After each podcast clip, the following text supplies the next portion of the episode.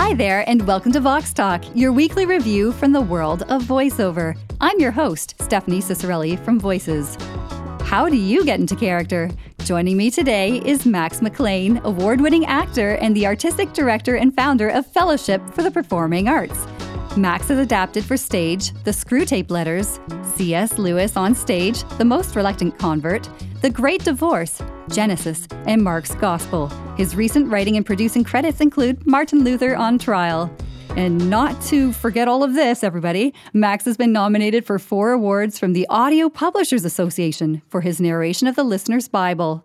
Max McLean's creative work has been cited with distinction by the New York Times, Washington Post, Boston Globe, Chicago Tribune, Wall Street Journal, and CNN, to name a few. Welcome to the show, Max. Thank you very much. Oh, such a pleasure to see you, Max. I know we've run into each other once um, after a production of uh, The Most Reluctant Convert in New York and uh, been in touch a little bit since. But uh, just such a pleasure to speak with you today and to learn more about your process. So, Max, most people know C.S. Lewis because of the Chronicles of Narnia, most famously The Lion, the Witch, and the Wardrobe. Now, you've adapted a number of his works for the stage. And what role did C.S. Lewis play in shaping your career? Well, for the last 15 to 20 years, uh, pretty significantly, because uh, we've invested so much of our resources. And of course, in any kind of artistic endeavor, there's a tremendous opportunity cost in the sense if you decide to do one thing, that means you can't do something else. It's just, you know, because there's such a focus and commitment. So uh, we started working on Screwtape back in 2004. We did our first production of, of Screwtape in 2006. Uh, and then that had a really long run. And we followed that up by several other Lewis books that we have adapted from the page to the stage. And so I would say from the, for the past 18 years, uh, Lewis has, has occupied a, a central uh, place in my uh, creative work. That's a long time to spend with one author, I must say. Mm-hmm. But when you find someone that you're really inspired by and you love their work, it's, it's hard to leave it alone. So uh, I know that you've uh, obviously have stage productions of these works, but you've also just recently created a film That's of right. the same one. So, and as an actor and someone who's talented in, in other ways for producing and, and making these great shows, how is acting for the stage different for acting for film? Um, it's pretty significant. Uh, on stage, the imprint that uh, the uh, audience remembers is the voice, whereas the imprint that the audience remembers in film is the image.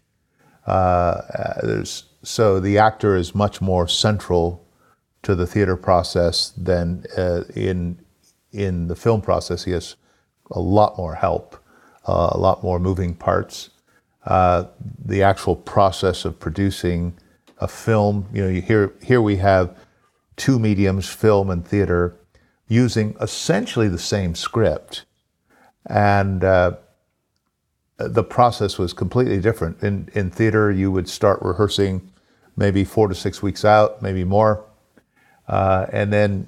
Uh, at the performance, you start from the beginning and you go until it's over, all in one continuous flow and it gains momentum in the process.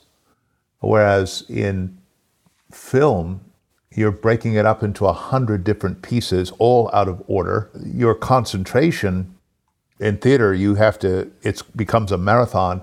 Whereas in film, you have these short little sprints, you know, whether it be 30 seconds, a minute, perhaps 90 seconds, rarely more than two minutes and then you stop and do the same scene again from a different angle. Then somebody else actually pieces it all together. So it is a, a it, it's a completely different process, and and I and I don't know how well I could have done it if I hadn't done the play beforehand. You know, especially in terms of of emotional continuity, or you know, making sure that you you understood the character's motive and intent at that moment. And you have done such an amazing job in that. Um, as I had mentioned to you earlier, I've seen you do C.S. Lewis on stage. I even bought a mug, and I oh, I love having my tea in it. I'll tell you. Um, you know, just the cutest little glasses on the back. Um, but I, I just think it's so important that actors are fully invested in what they're doing, and that when they're telling stories, that they understand there's a difference between doing it for theater or for on camera, mm-hmm. or if you're narrating an audiobook, which I know you're familiar with with the audio side as well. So um, you've just spent so much time with C.S. Lewis. Like I can totally see it just like every little detail as a Lewis fan watching you in the film, but also on stage, kind of repeating the uh, the way that C.S. Lewis would come into the classroom. He'd have a way of taking off his hat, his scarf, his coat, his that, and then as he'd be leaving the classroom, he'd be dressing and leaving, and mm-hmm. and just all of these neat little things that clearly you've picked up on, mm-hmm. right? Like mm-hmm. as someone who's paying attention to detail. Um, that's just amazing. So, how did you get into the crafting of C.S. Lewis, and what makes this complex character, who of course is a real person, tick? Mm-hmm. Well, you always start with his words, and one of the the great things that uh, decisions that we made was not trying to invent words for Lewis, but getting the rights in the C.S. Lewis estate to use his words. Uh, and it all begins with uh, with articulating his thoughts after him. One of the uh, w- probably the most important thing I did uh, when I was rehearsing or when I was writing the original script, it was based on his memoir Surprised by Joy, and uh, I took the time and the trouble to transcribe the whole book because I wanted to think his thoughts after him to follow his train, to, to, to follow why he took a particular moment this way instead of that way, discover his uh, sense of humor and how he turns phrases. Um, all of that, uh, and then of course, when you get the costume designer and when you get the uh, makeup designer to make you dress and look like him, that also has an enormous effect on the way you walk, the way you carry yourself, all of that goes into bringing a character to life. So, were there any tricks that you had for getting into the character? No, not. I wouldn't say tricks. I mean, it's uh, uh, you know, acting is a is a very technical process uh, in the sense that your your voice, your body, your mind are your instruments. You know, those are, it's like a musical instrument that you learn to play.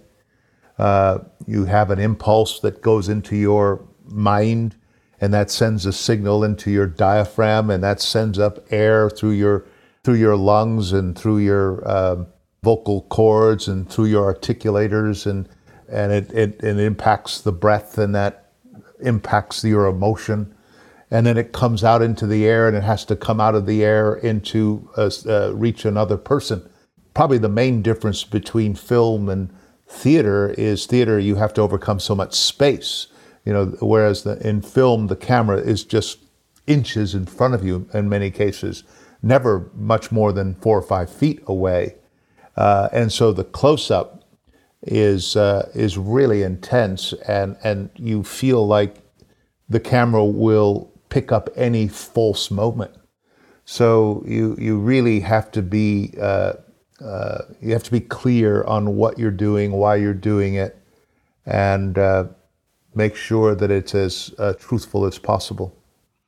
I like that. Make sure that it's as truthful as possible, because there are a lot of actors out there who take any role that comes to them, or they'll they'll you know uh, do work that they don't actually agree with or they don't believe in what they're saying. And of course, there's a, a little bit of, uh, I guess you could say, a lack of authenticity in that way. But I mean, that's, you know, some actors will just say, I can do anything because I'm an actor. I'm just acting. I, it isn't really me. And, and, you know, I can just take on this role and, uh, you know, just pretend. So, how does that work, Max? Because I know that you're an actor, but also you're behind the scenes in a lot of ways and, and helping people and directing mm-hmm. them and getting them to do. So, is there anything to the whole, oh, I'm just an actor, I can do it, and I don't have to believe what I'm saying? Or, or is there something that uh, there's much more, uh, I guess, intellectual and, and, subconscious about this whole process that mm-hmm. we're missing? Mm-hmm. Um, I do think that you can create a character that you do not uh, in your real life believe uh, the way that person believes. I think that that's uh, very doable. That is what it, acting is. It is make believe. Children do it. They're not policemen. They're not firemen, yet they play them uh, because, in a certain sense, they want to feel like what does it feel like to be that person. Uh, and you use your imagination, you use your intellect, you do your studies, uh, and you interpret, and that and that's how you create a character. I do think that when you have the added benefit of not just believing in real life, but taking your real life belief and putting it into the character, that does add another dimension to it. Um, I, I'm not sure that means you're a better actor for that person. It just does add another dimension that you can play with and use. In my, in my case, what it would mean is it really informs my decision making in terms of what I want to do. Uh, one of the main reasons I spent a lot of time with Lewis and, and other quote unquote religious works is because that's what I was interested in. And, uh, and they weren't, uh, producers weren't necessarily producing those kinds of works. So I thought, and, and they weren't serving the, that audience either. So I thought, well, I'll produce that work. I'll write it, I'll raise the money, and uh, we'll try to find our audience. And uh, it just so happened that we did. Yes, and that would be the Fellowship for the Performing Arts. Is, is that right? Yeah, so uh, we produce theater from a Christian worldview meant to engage an intellectually diverse audience, meaning uh, we want to help people get a, a picture, uh, get inside the Christian worldview in a way that perhaps if they don't live in that world, uh, they can uh, imagine what it's like. Uh, Blaise Pascal once said, make them want it to be true and then show them that it is.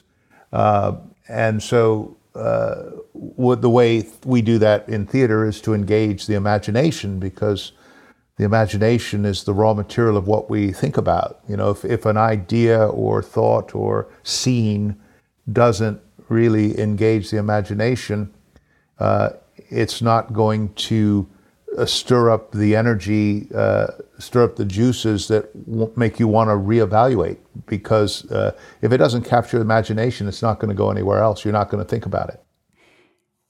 Good stories always capture the imagination. And uh, I was just thinking in, in your productions there, and just knowing C.S. Lewis's own story, and you know the walk at, at Magdalen down, um, um, what is it, Addison's Walk? Yes. So yes, so how he had friends with Hugo Dyson and and um, of course Tolkien and and mm-hmm. an assortment of others. I don't want to leave them all out. Um, but yeah, he had a group of people that were the Inklings, and they inspired him. They they inspired each other, and they certainly didn't all have the same worldview, but they were able to come together and share. And I think that that's something that's important as an artist to be able to have a small group of people that you can connect with to to kind of bounce your ideas off of, but also to be challenged by. Yeah, well, that's that's the role of friendship. Uh, you know, and colleagues at work. You know, your lovers. Lewis said, lovers look into it at each other. Uh, friends look side by side at the same thing. I think that uh, that one of the things that it's a fellowship of people who believe art and theater from a Christian worldview can engage the imagination and influence uh, culture. So uh, that's what we do. Wonderful. So I know that there are other actors out there who probably want to do what you're doing in a way. They want to take a work that they were really inspired by and they're like, oh, I, would like to make this into a stage adaptation, or, or I don't want to make my own work for that matter, right? An audiobook and so on. Um, do you have any advice for them, like when you were getting started, that you wish you knew about how to go about making your own work and present it to others? Right. Um, I was invested in the work itself I loved doing the work. I was passionate about the work. I was focused on the work. And uh, that made me create better work. And then when it was time to share the work with others, I started small. I, I found, a, you know, uh, we had a, a, small circle of an inner circle, that, and uh, they shared it with others, and then the circles grew into larger circles, and it took a lot of time. So, you know, some people think I'm an overnight sensation, but you know that overnight sensation took 40 years, uh, and and that's kind of the nature of of the work. You, it's uh, uh, somebody wrote a book called A Long Obedience in the Same Direction it is a little bit that you know you, you're focused on something that you love that you feel called to do and you stick with it and then uh, slowly but surely god opens doors uh, do what you love what you're passionate about and what you're good at sometimes you're passionate about things that you're not good at uh, and, yeah. and a lot of times your passion makes you good at it makes you better because you stick with it uh, but if you're passionate about something and you're good at it, and opportunities go uh, come, I mean, those are the three things that have to happen. I love it when I see actors or any creative really doing what they really love you know, bringing their voice to their work, um, presenting it to others in a way that is really engaging and professional. And and having seen not just the one show, I've actually seen two of the shows your your theater companies. For anytime I was in New York, Max, I tell you, I was always like, "What is FPA doing? Like, I have to go see. Like, if there's a show going on, I want to see it." And I have not seen Screwtape. I, oh, you got to bring it to Canada. Honestly, like I've not seen it. And anyway, but that's like the one that I was super excited to. Um, but you know, that's what happens is when you create work that lights a fire in other people, then um, they want to tell other people. They want to say, oh my gosh, you got to see this, or this changed my life, or you pick up a book, or, or whatever it might be. Like, that's the sort of way that you can affect change in the world. It's through telling stories, creating great content, and finding ways to connect with your audience in a way that is meaningful. Absolutely. And it, it starts with, you know, we're, we're a product of the, uh, the thoughts we think, the books we read, the people we talk with. And that creates uh, who we are.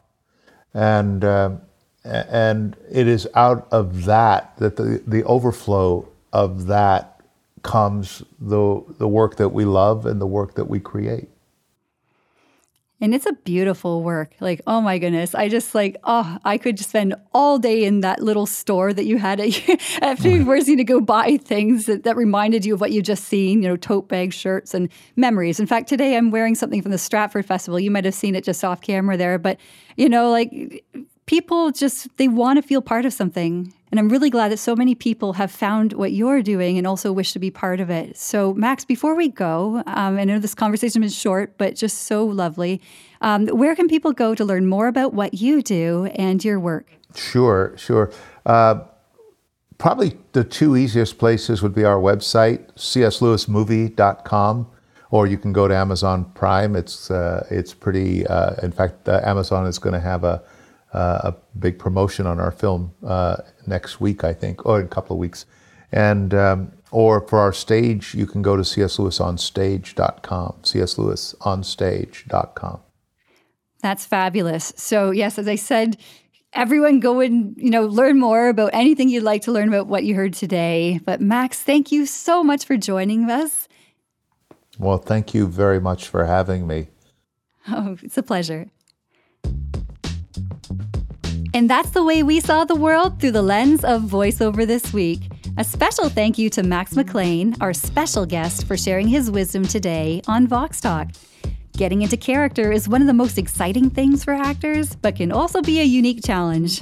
And I'm so glad that Max walked us through what you can do to be thinking of when creating a character and how to best approach it. Now, if you enjoyed this episode, be sure to let me know, share it online, or comment on our social posts to join the conversation. For Voices, I'm your host, Stephanie Ciccarelli. Vox Talk is produced by Jeff Bremner. Thank you for joining us. We'll see you next week and in the conversation online.